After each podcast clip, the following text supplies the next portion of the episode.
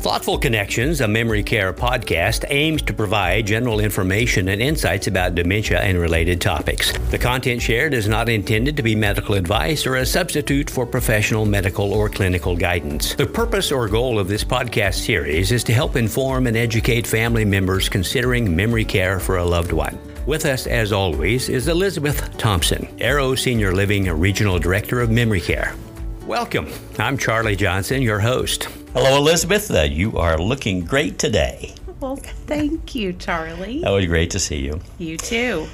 You know, we find ourselves back in the studio to talk dementia related topics. Uh, once again, we are going to focus on one form of the disease. Now, this time, it's going to be vascular dementia. So, Elizabeth, how common is vascular dementia? Vascular dementia is actually the second or third most common type of dementia, depending on who you're talking to. We talked uh, several episodes ago about Lewy body dementia, and they're right there together. Okay, and of course, the number one type is, remind us again. Alzheimer's disease. Okay, so, so you have Alzheimer's, and then it's either vascular or Lewy body mm-hmm. that come in second. Okay, all right. So, how does uh, vascular dementia, how does it differ from, from the other types of dementia? So vascular dementia is is different. Um, we mentioned Alzheimer's disease, and and I I want to say that we've we've talked about mixed dementia before.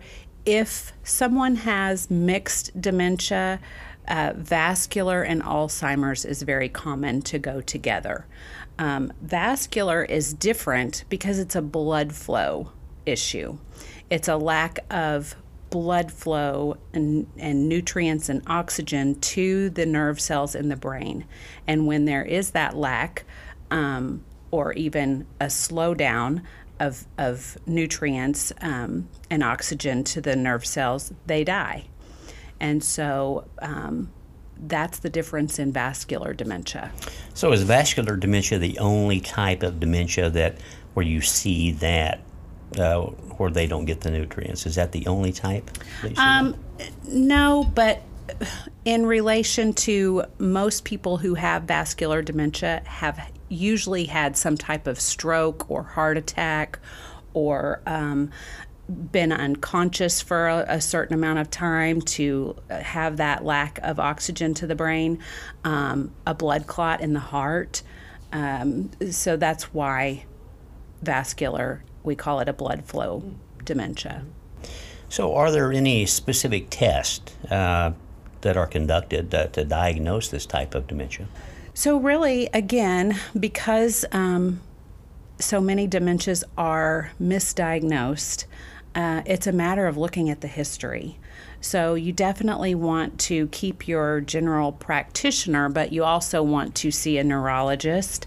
Um, and we need to be aware it's critical that we are aware of our, our own health conditions. Do we have high blood pressure? Do we have high cholesterol? Do we have um, heart disease?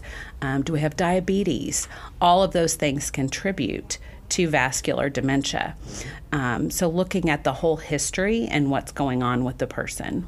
And also, it sounds like that, that you had mentioned, you know, if there had been a stroke, mm-hmm. or if there had been a condition of the heart, or uh, maybe a trauma that mm-hmm. they had maybe been unconscious for a while, if that had been in the individual's past, that certainly might be an indicator uh, that or something that may lead them to believe that their issues that they were having could certainly be vascular dementia. Would that be correct? Correct. Um, I would say that about, well, if you have a stroke, you're 70% more likely to develop vascular dementia.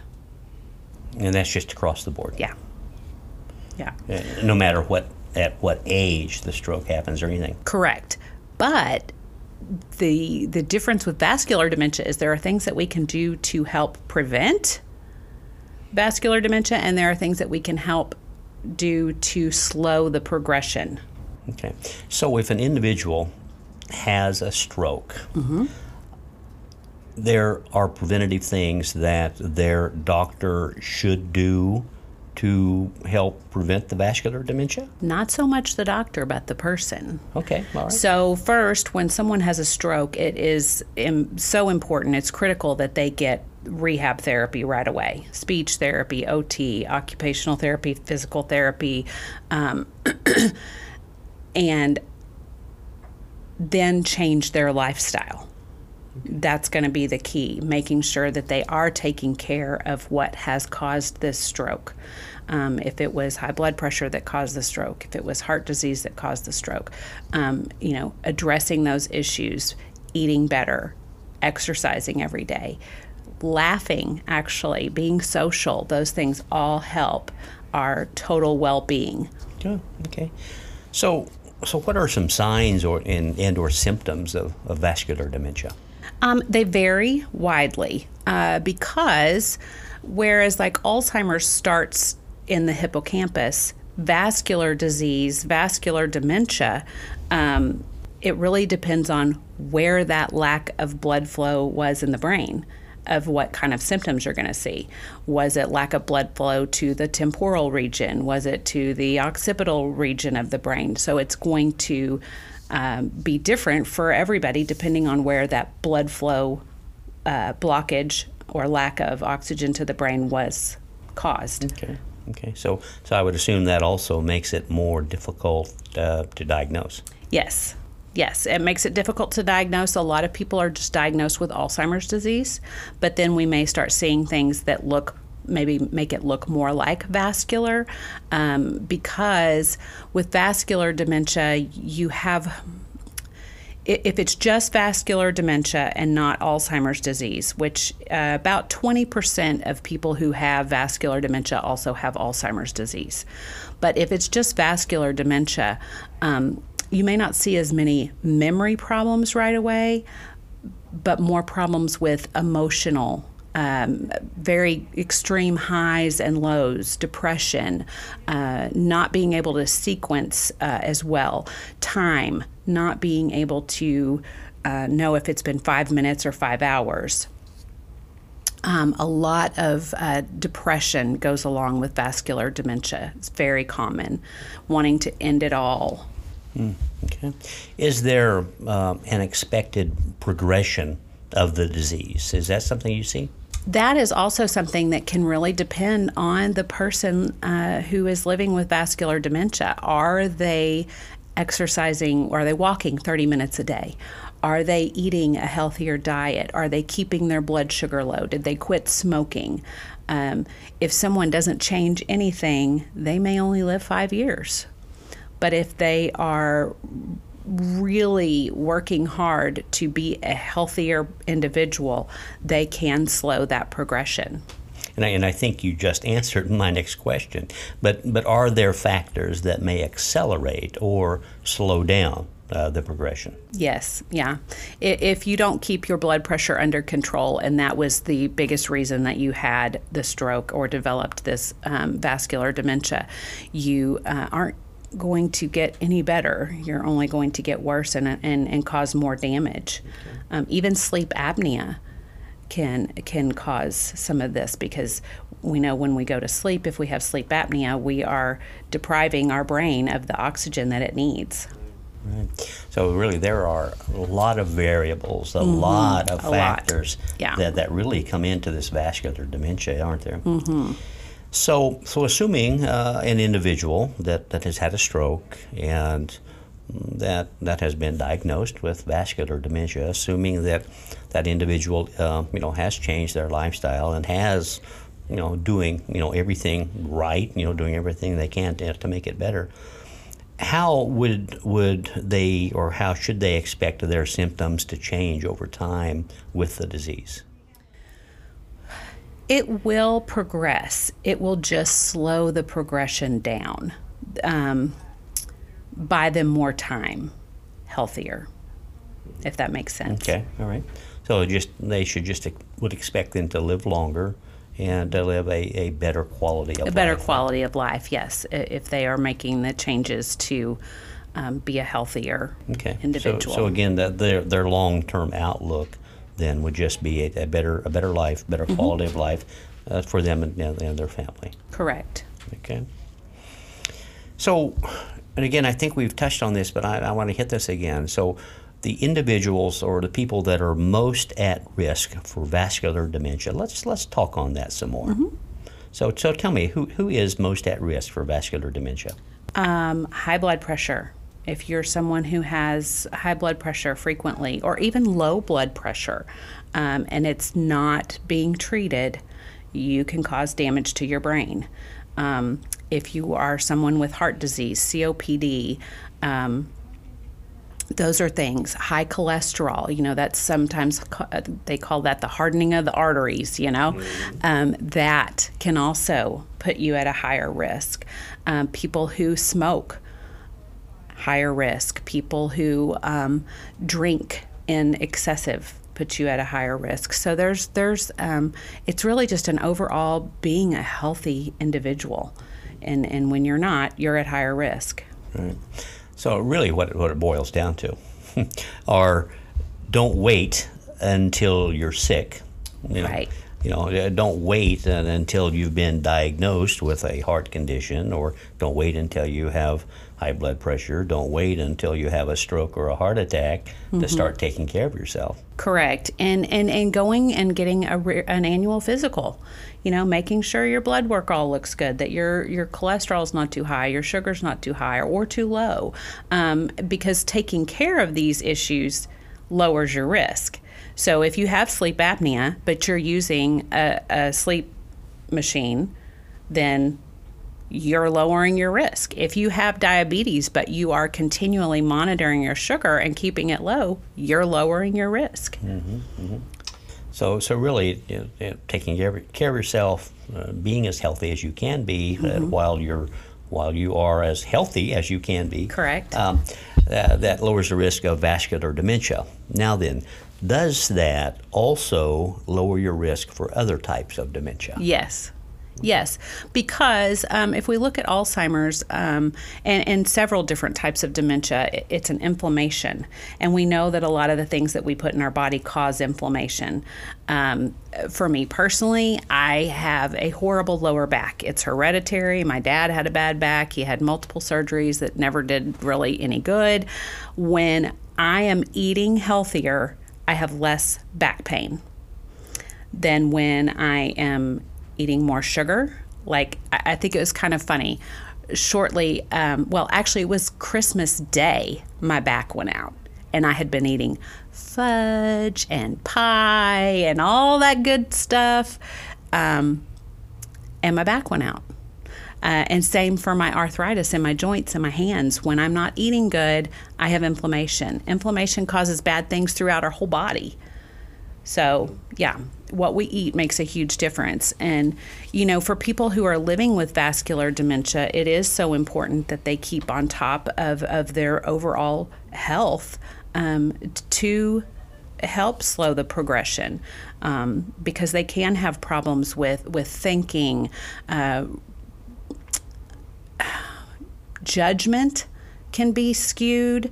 Um, and and the emotions uh, can be so severe from one minute to the next that it really vascular is really hard on the family members that are taking care of this person, because one minute I'm if I have vascular dementia I may be just giddy, giggly, and the next minute I may be just crying and sobbing and wanting to end my life, and it's kind of this roller coaster of sometimes I'm good, sometimes I'm bad, sometimes I'm awful. Um, and all of that depends on where's my blood sugar at right now? How's my blood pressure right now?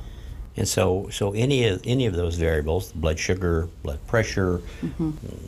anything uh, could be a urinary tract infection. Yep. You know, um, really anything of that can change uh, how the person with vascular dementia is behaving or reacting at any particular moment. Is that what you're saying? Correct.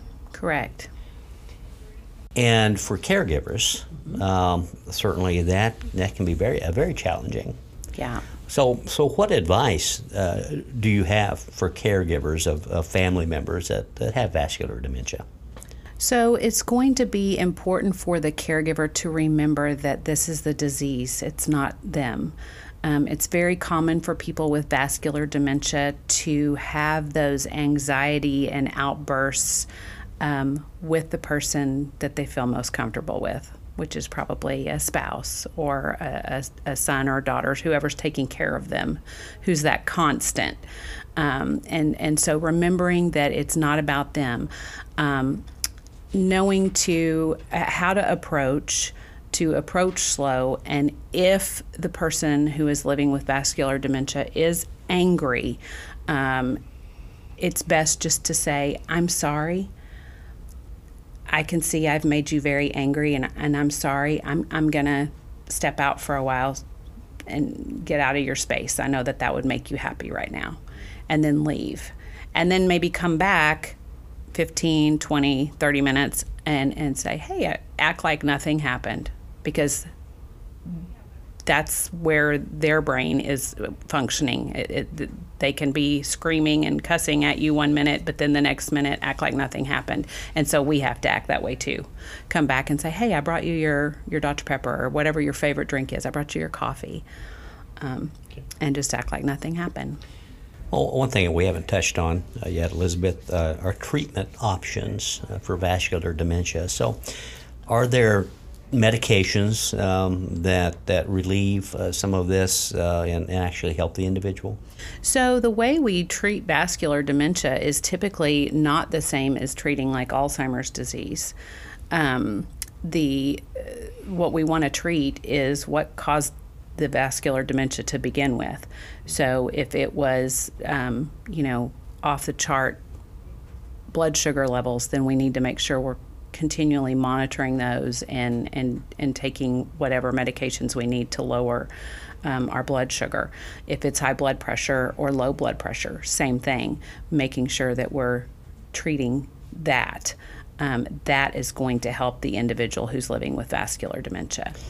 So I, I would assume um, that oftentimes it's multiple things. Yeah, yeah. You know, you know. For an example, you know, I, I have high blood pressure. I'm diabetic. You know, I I have a bad back. You know, I have that in common. Uh, so you know, I take anti-inflammatories. You know, um, and so uh, you know, it's it's a, a multiples of, yeah. of, things. You know that I have to keep an eye on and keep track of. Um, so. Um, so yeah, it's you know as you're talking about things, you know, it's lifestyle change. Mm-hmm. You know, mm-hmm. you know, mm-hmm. changing what you eat, what you don't eat, uh, you know, taking your medications, you know, and, and again, monitoring, you know, mm-hmm. uh, all these different things. Um, so sometimes it's, I would assume it's hard to pinpoint, you know, exactly what it is that, that's it causing is. it. And that's why it's so important to get a good diagnosis and be working with someone um, who you trust and feel confident in to handle all of the uh, comorbidities or, or all of the issues that you may be having. With vascular dementia, we can also see a lot of um, movement or dexterity problems with the hands, um, urinary incontinence. So, you know, working with physical therapy, occupational therapy, swallowing issues, speech issues, um, working with speech therapy as well. Those are all very important. So I know you talked initially how important it is to uh, to be diagnosed by a neurologist. Mm-hmm. After that initial uh, diagnosis, uh, when or how much does a neurologist come into play after that? Really depends on the person and what all's going on with them. Um, for someone with vascular dementia, they may get a great diagnosis from a neurologist, but the neurologist may send them to a heart doctor you know, a cardiologist to help monitor what's going on with them. Um, if it's if it's heart related, um, if it's a blood flow issue, putting them on blood thinners, they may send them to a different specialist for that. So it really just kind of depends on what what was the key factor that started this issue. I guess I guess that would come into play with, with any of the uh, diagnosis. You know, I'm just kind of wondering, you know, does a neurologist you know, do they continue to see that neurologist, or or is that more of just kind of an initial, initial diagnosis? Um, I would think that they would probably continue to see them, but they may see like their cardiologist more frequently. Okay, all right, thank you. So, so do you have any final comments uh, you'd like to add about uh, about vascular dementia we haven't covered? I would just say with vascular dementia, it's it's so hard on the caregiver. Um, so don't be afraid or feel guilty if you need to ask for help. Um, people who have dementia thrive in memory care environments where they have routine, where they have structure, where they have engagement opportunities, socialization, um, and it's okay as a caregiver to say, I, I can't do this anymore. Um, it, it's okay when you're a caregiver, especially if you're related by marriage, child, brother, sister, whatever, um, to say, I am I am seeing myself getting more frustrated with this person when I'm trying to care for them. I need to let someone else step in and help. Mm, good, good advice. Good advice. Well, Elizabeth, you know, thank you for sharing some great information You're about welcome. about vascular dementia. Thank you. And thank you all for sharing your time with us. At Arrow Senior Living, we believe in the power of a chuckle, maintaining a childlike sense of wonder, and defending the dignity of others. Until next time, this is Charlie Johnson with Arrow's Thoughtful Connections, a memory care podcast, wishing you fond memories filled with moments of joy. And remember, if you've met one person with dementia, you've met one person with dementia. You can find Thoughtful Connections, a memory care podcast, anywhere you listen to podcasts.